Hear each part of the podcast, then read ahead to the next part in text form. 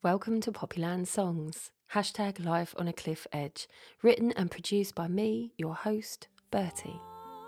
Poppyland Songs is supported using public funding through Arts Council. There upon the cliffs you'll find Poppyland, where it all began. Episode 5 Misty Visions. For Those who lived and died in Poppyland.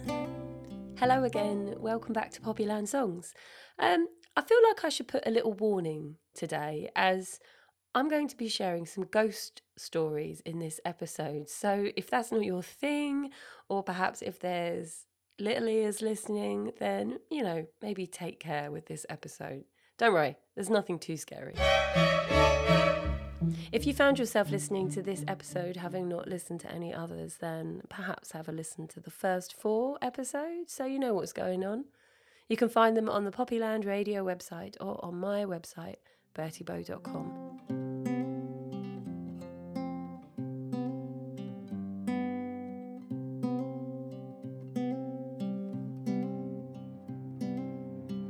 So, in short, my name is Bertie, and I am a musician and composer. I'm collecting stories past, present, and future from this tiny part of the world known as Poppyland, which is where I grew up. The stories I have been gathering are the inspiration for a song cycle celebrating life on a cliff edge. I'm still seeking people who'd like to share their story with me, so if you want to get involved, then please get in touch at poppylandsongs at gmail.com.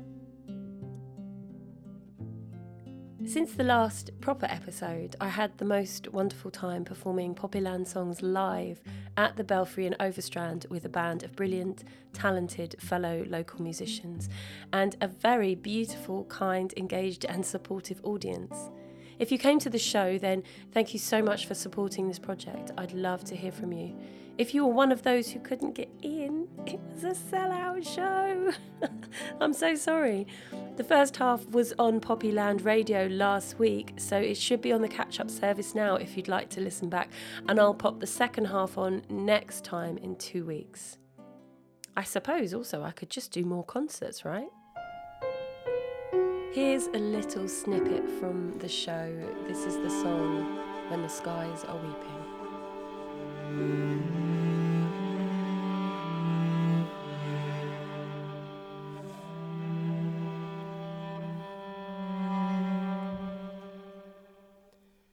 When the skies are weeping, when the soft rains fall, where the flowers lie sleeping by the abbey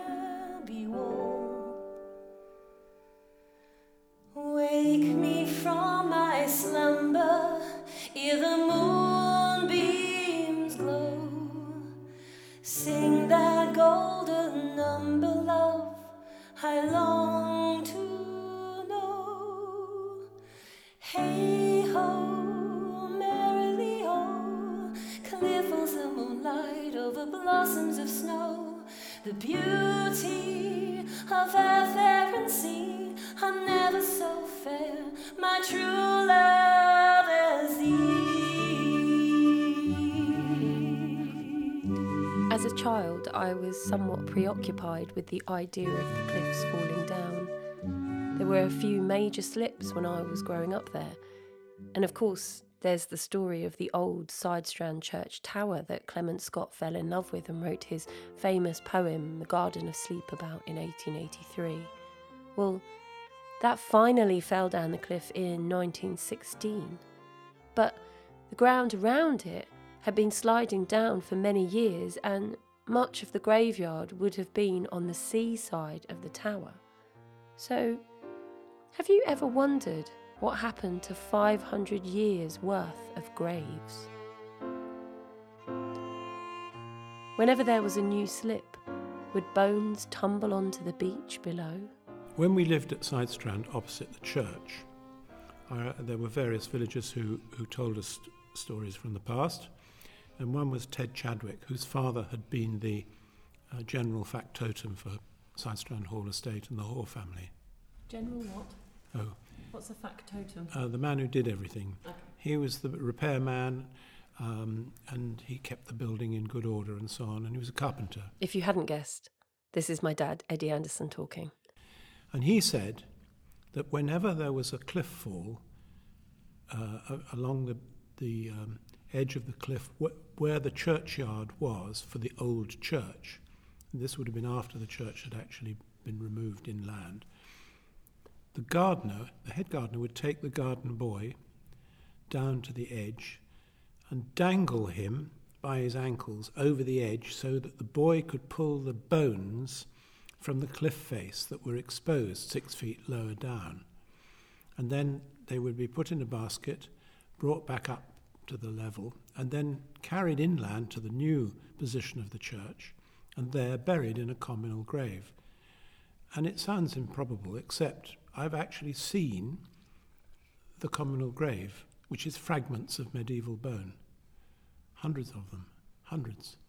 It's a great story. Whether it's entirely true, I think it probably is, because whether the dangling happened is another matter. But certainly, if the bones were exposed in that way, somebody went down and gathered them up, as you would.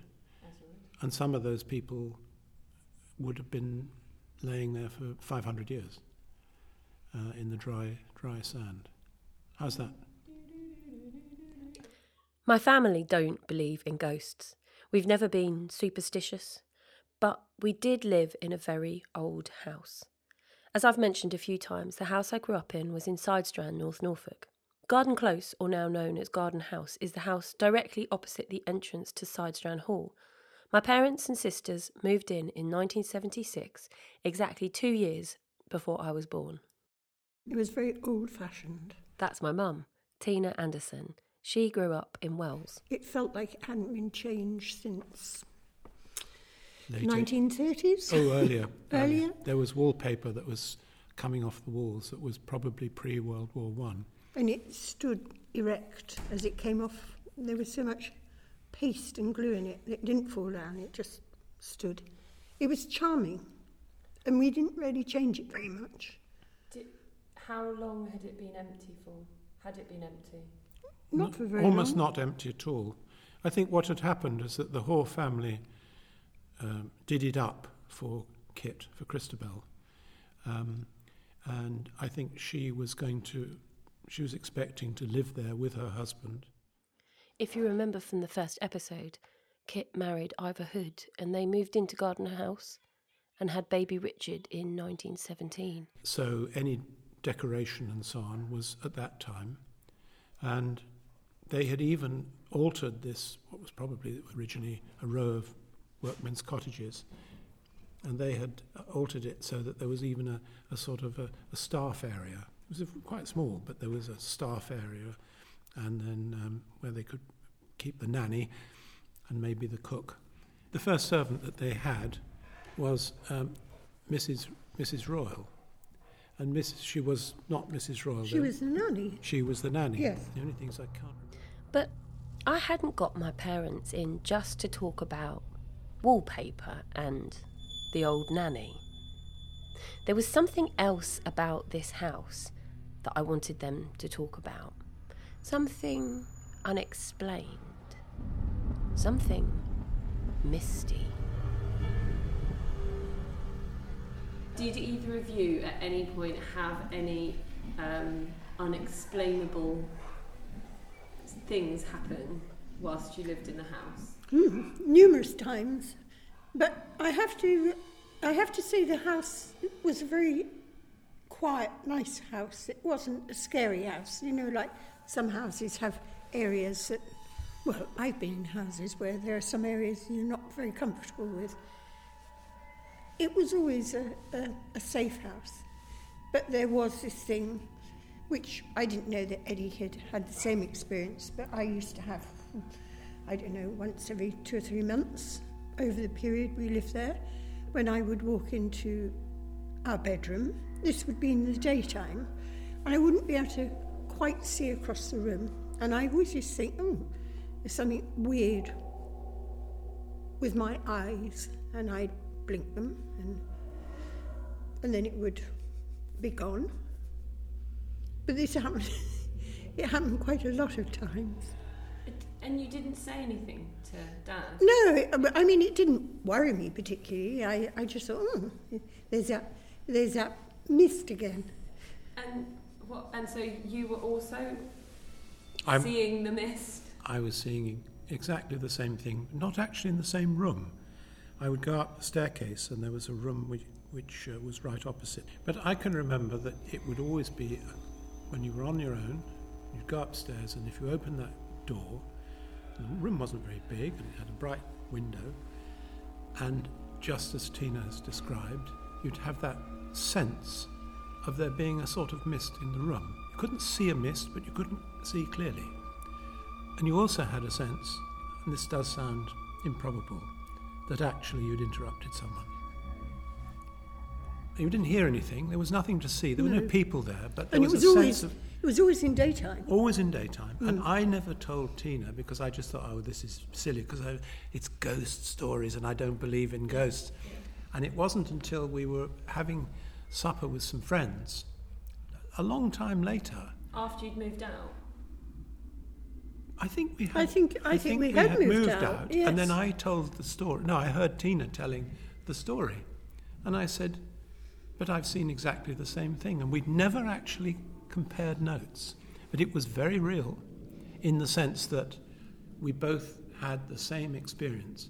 But that sense of it being a very friendly house was very lovely. Hmm. It was always a friend. You were never scared in the house. I was. Well, maybe you But I were was more very- sensitive. I was. There were definitely areas in the house that I was frightened of. Which? The room off your bedroom. Oh yes, that That- I go on to list pretty much every room in the house.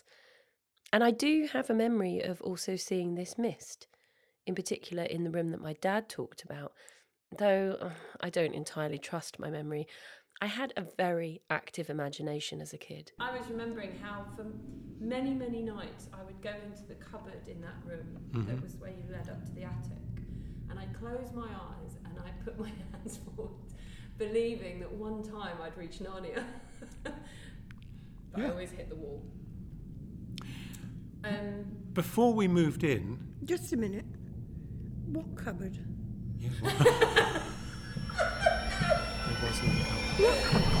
There was a cupboard, and she did eventually remember it. Here comes the US Air Force.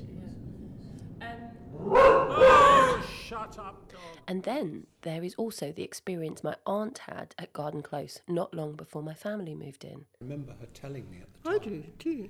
And how she'd stayed in the house with her husband just before we moved in. And she woke in the middle of the night thinking there was somebody standing over her. A clergyman. And she No said less. she, she described this short, rather round man, and um, uh, just looking at her. So she turned to her husband to wake him up. She was a bit surprised there should be somebody else in the room. And then when she turned back and he'd woken up, found his glasses and everything else, the image had gone. And then I repeated this story to Mrs. Royal, who had been the nanny in that house. And she said, Oh, that was the Reverend so and so. He retired and lived in that house for that time. And it was from the description that Rachel told me and I told Mrs. Royal. All right, it was a retired clergyman in clergyman's outfit. But she said he was short and rather fat. And he was standing over my sister, looking at her. My dad also remembers me telling him about playing with another child in the house when I was young. This spooked him as there were no other children in the village or the house. We wouldn't have encouraged you to think that the child you remembered or you talked about was in any, any way a spirit entity. We wouldn't have done that because that would have scared you horribly. So, there you go. An old house where tragedy had struck. Misty visions, dark corners, imaginary friends, and half forgotten memories.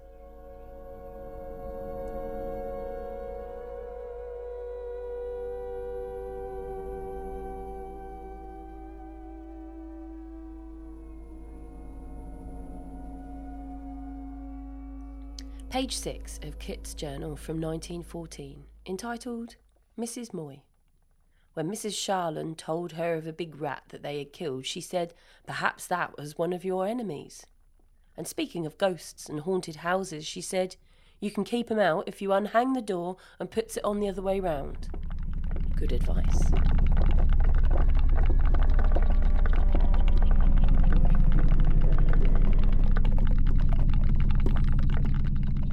I'd like to tell you a couple of other stories that have been shared with me about spooky goings on in Poppyland. Someone who works at the Belfry Centre told me that one time they were in the kitchen area at the sink, washing up, when they heard the voices of two women having a lively conversation. The sink is at the window, and she hadn't seen anyone walk past to come in the building, and had thought that she was alone in the building. But she thought perhaps she had missed them or something. So she went out of the kitchen to see who it was and to see if they needed anything. But when she came out from around the dividing screen and stepped into the cafe area, all she could see was a shape that looked like two women standing in the corner by the door into the main hall. They had no features, almost like outlines or shadows.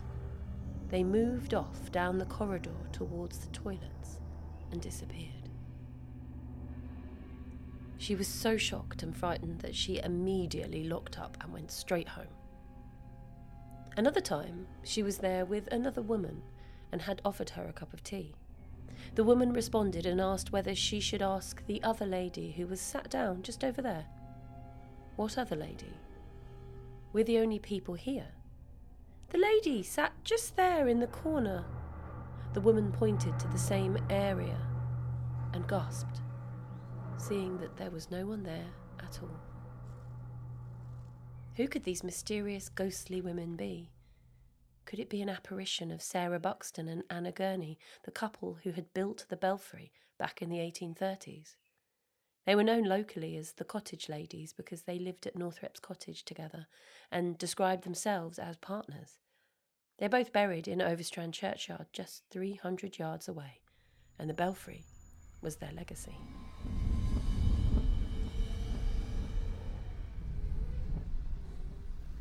And what about the headless horseman? Have you ever heard of a headless horseman riding the hills around the lighthouse in Cromer? Well, Martin had. He'd heard about it, though he didn't know the details, but he says that one night he was walking back to Overstrand over the golf course, and as he got to the lighthouse and started to drop down, it was quite dark, he said. And as he started to drop down towards Overstrand, he heard this thundering galloping around him. His dog was going completely crazy, freaking out, barking. All he could hear was the unmistakable sound of horses' hooves galloping around him.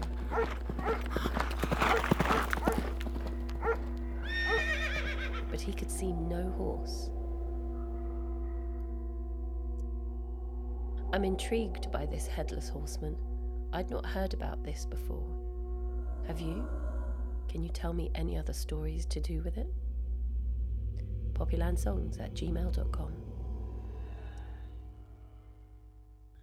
There is also the place known as Shrieking Pits, down a lane off Hungry Hill in Northrepps.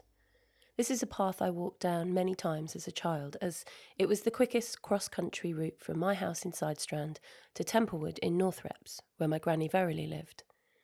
My parents would allow me to go on my own, on my bike or on foot, and these moments of freedom provided a tingle of fear and a shimmer of excitement to the adventure.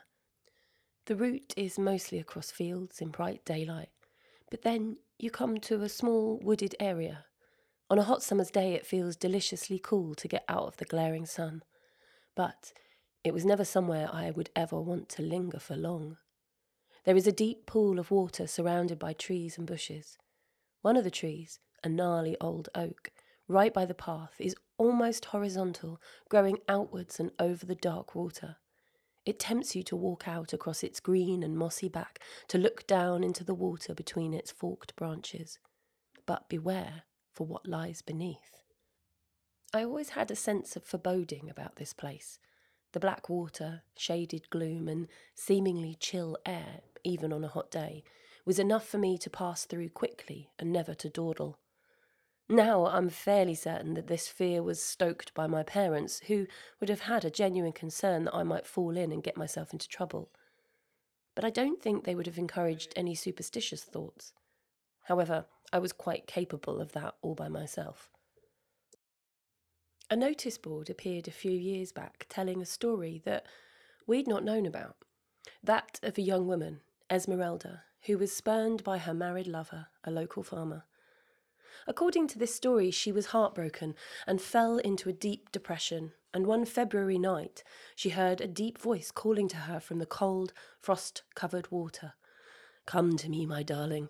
Come to me, my darling Esmeralda. She threw herself into the water, I suppose in some sort of trance. But the moment she hit the cold water, she realized her mistake and shrieked for help. But no one came to help, besides one brave man, and by the time he arrived, he heard a final terrifying shriek, and she was never seen or heard of again. I've wondered about this story. Two things. Firstly, is this a genuine folk legend? Does this story go back for generations, or was it written in the more recent past to give a story to the name Shrieking Pits? If you know more about this tale of woe, then please get in touch. Poppylandsongs at gmail.com. Secondly, I don't accept this narrative. It seems somehow unbelievable. So let me share with you how I think it really went down. Days had gone by, and she had not heard from her love. This was unlike him. He would always find a way to see her. After two weeks of hearing nothing, she was beside herself with fear and misery. Had something terrible happened to him? Had there been an accident? Or had someone found out about their affair? But surely he would send her a message if he could. She couldn't wait a moment longer. She decided, under pretense of buying eggs, she would go to his farmhouse. She wasn't sure what she would do, but she just knew she had to see him and find out what had happened. That afternoon, she cautiously approached his front gate. And there in the yard, she saw him, looking fine and strong and healthy. She was about to call out to him when she saw his wife. They were laughing together. They looked so happy. It was at that moment that he glanced her way, and for a fraction of a second she saw something in his eyes before they looked right through her, as if she wasn't there. And then he pulled his wife to him, and they kissed tenderly before he led her into the farmhouse without a single glance back at her. Esmeralda was beside herself and ran all the way home. She spent the next few weeks distraught and out of sorts. She felt foolish and angry and terribly sad. How could he have turned his back on her so abruptly when she knew he loved her? She couldn't sleep at night, hot and confused and full of anger and tears. So she would walk. She would walk through the cold midwinter nights, hoping the frigid air would cool her head and her thoughts. And it was on one of these nights that, in a rush of cold dread, she realised that she had not had her monthly bleed. The next day at the market, she managed to get close enough to him to tell him in a hurried whisper that she carried his child, that he could not forsake her now. She would be ruined without him. Please, please come back to me. If you shan't, I will tell the whole world that the child is yours. He spoke roughly and with great emotion. I cannot speak to you here. Meet me tonight in the usual place. That night, giddy with excitement to see her love again, all alone, Surely, when he held her in his arms, he would be reminded of his love and they would be reunited. As she stepped into the darkness under the trees, she heard his voice Come to me, my darling. Come to me, my darling Esmeralda. She could see his familiar outline. He was standing on the young oak tree that leant out peculiarly across the water, with his arms outstretched to her. She ran to him and for a moment felt so perfectly happy in his strong, muscular arms. But suddenly she was falling. No, she was being pushed, shoved, pushed down into the deep, dark water by her love. He nearly overbalanced, and she was able to come up for air and started to scream, but he had pushed her back down into the freezing water. She managed to surface one final time and let out a desperate shriek into the night before he brought a branch down upon her head, sending her down into the darkness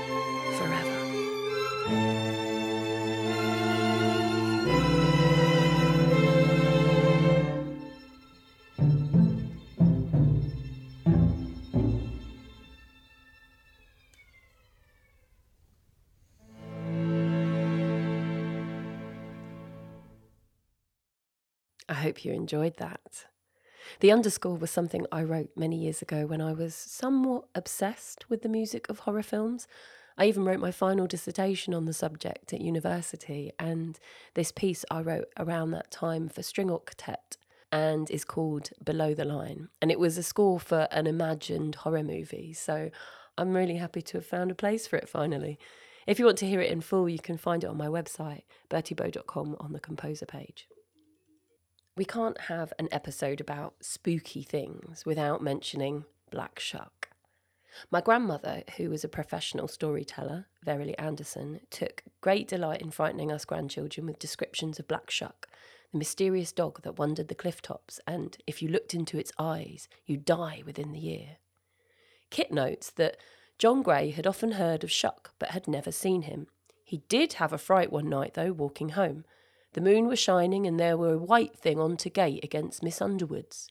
That were a prodigious size, looked bigger into moon, and white as milk. Gray thought to go round another footpath, and he stood there considering for a while. He says to himself, There ain't nothing as can hurt you, boy. So goes up to that, and that was old Turner's old white faced cow, a dangling her head over to gate. That weren't no ghost after all. I found that there are a few versions of Shuck. Martin Rodwell told me that in his family, Shuck had green eyes, and if you looked into them three times, then there'd be a death within your family. And Linz Holland had heard that if you saw it, you'd be turned to stone.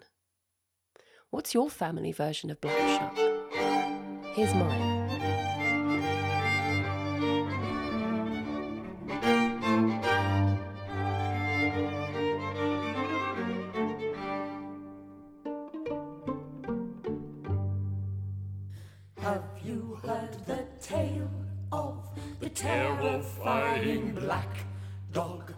Roamed across the cliff tops in the old lands of North Norfolk?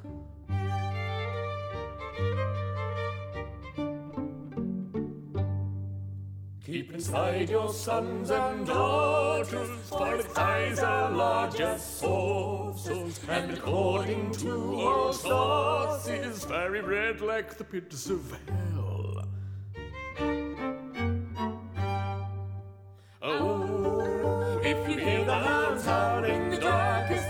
Darkest of nights, then don't you dare go out. The devil's up with his head in his mouth, black shucks on the prowl. If you're a fool out walking, then be sure it's you it's stalking on silent giant black paws. Not a sound it ever makes.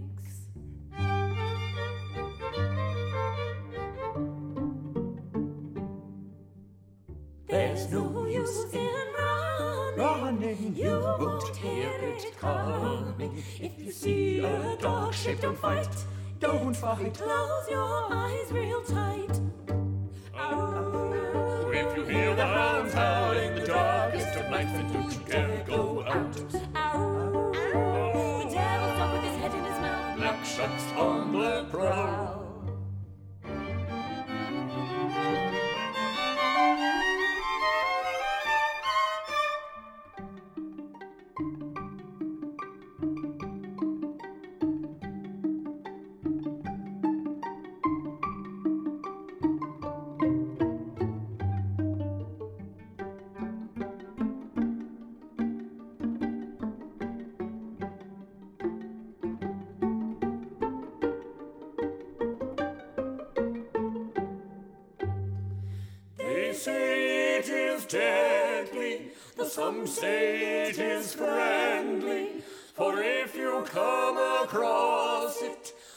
All it does is stare.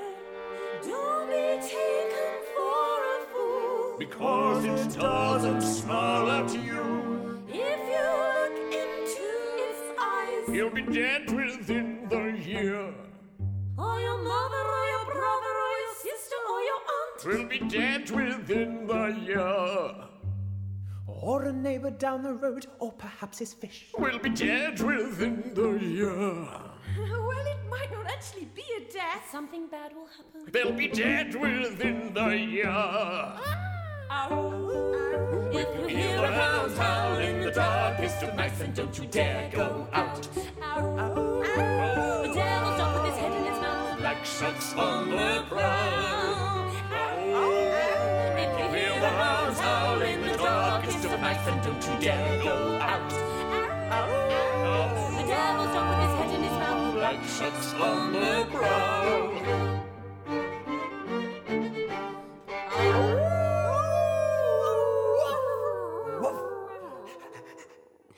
That was Black Shuck, performed by Bojangles. I wrote Black Shuck for Poppyland Songs a few years ago, but around that time, Bojangles were writing a new show all about myths and legends called Excalibur, so it became a part of that award winning show.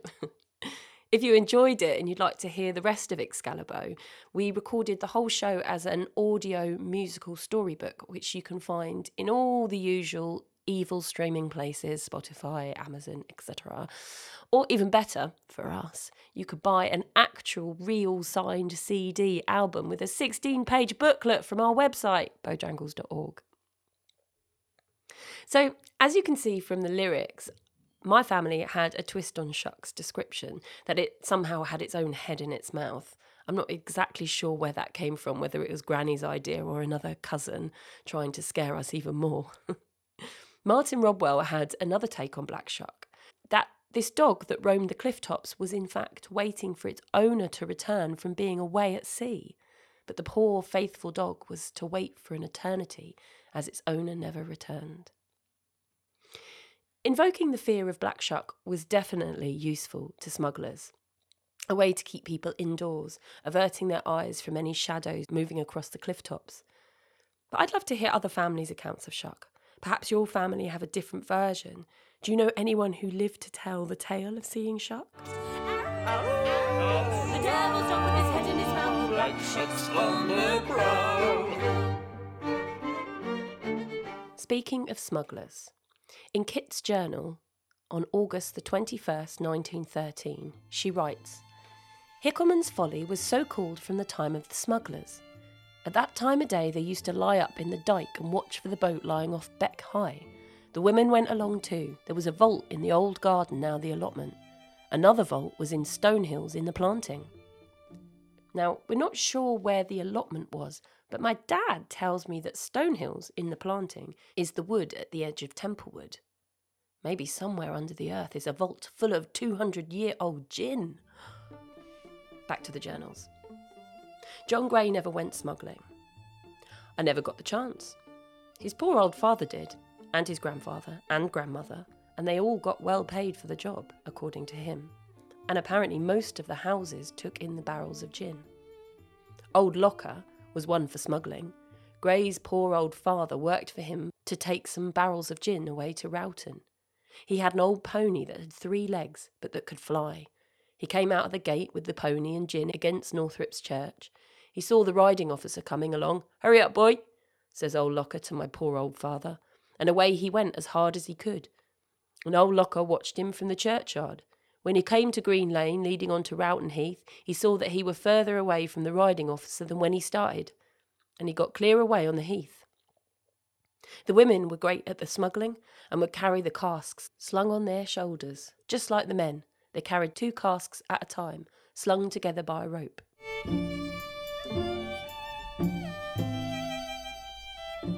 There was a gentleman called Ted Summers, or Ole Summers. He was a local blacksmith from Northrepps and allegedly the leader of the local smugglers.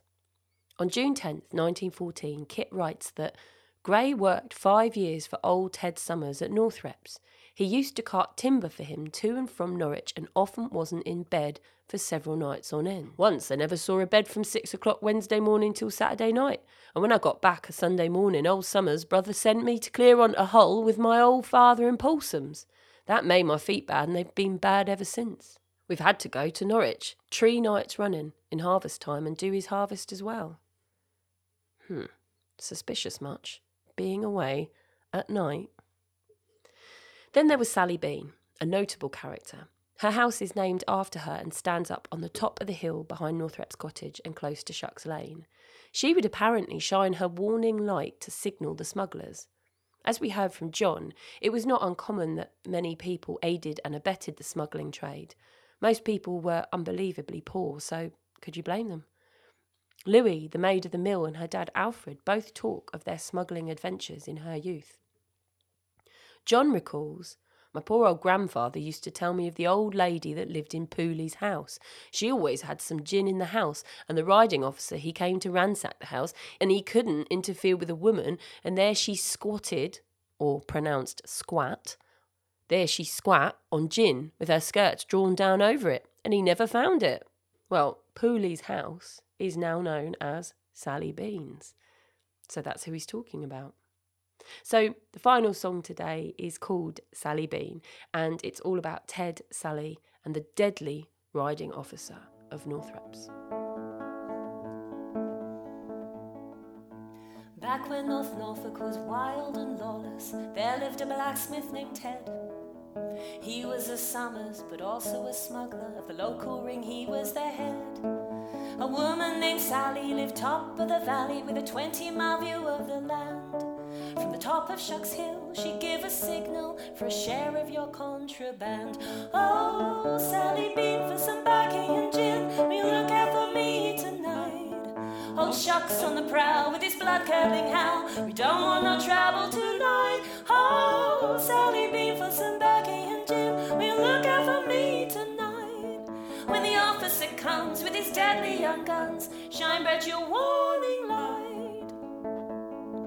For many a year, this rogue racketeer, old Ted evaded arrest. So many stories of his smuggling glories round these parts, he's known as the best.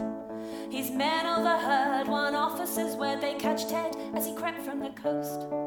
But Ted was ahead, he'd been told what was said, and tied the poor man to a post. Oh, Sally for some baccy and gin, will you look out for me tonight? Old Shucks on the prowl with his blood curdling howl. We don't want no trouble tonight. Oh,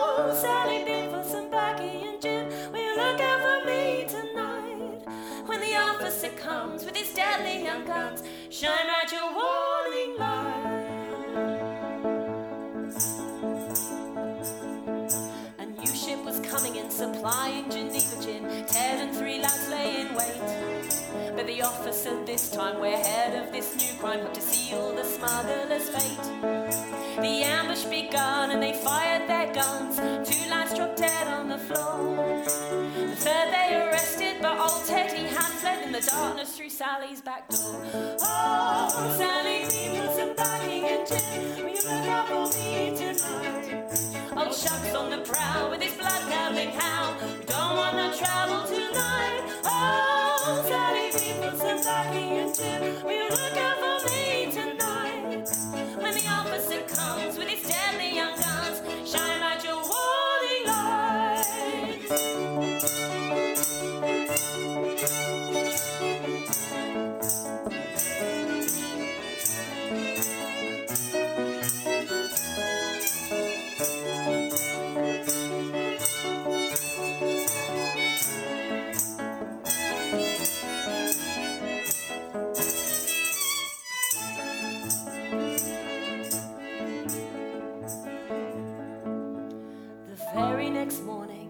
without any warning, the officer burst through the door of the foundry in Northrepps, but Ted was still four steps, at least ahead of the law.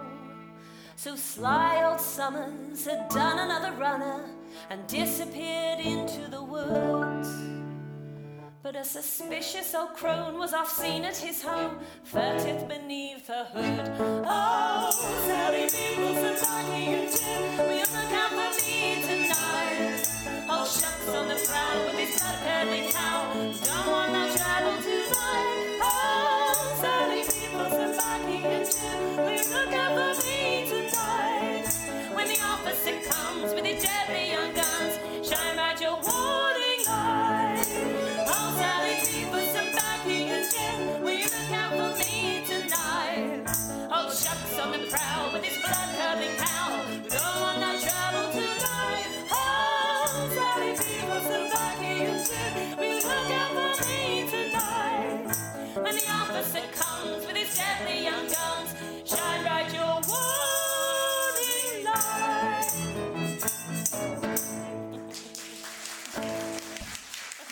Was a live performance of Sally Bean recorded at the Belfry concert a few weeks ago.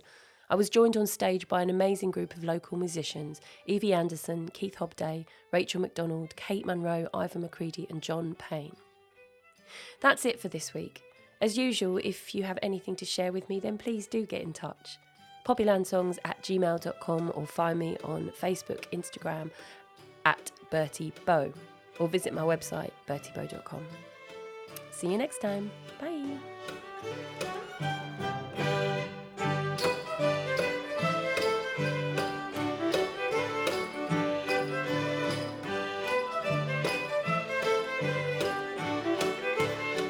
Poppyland Songs was hosted, written, produced, and recorded by me. It's a one woman show.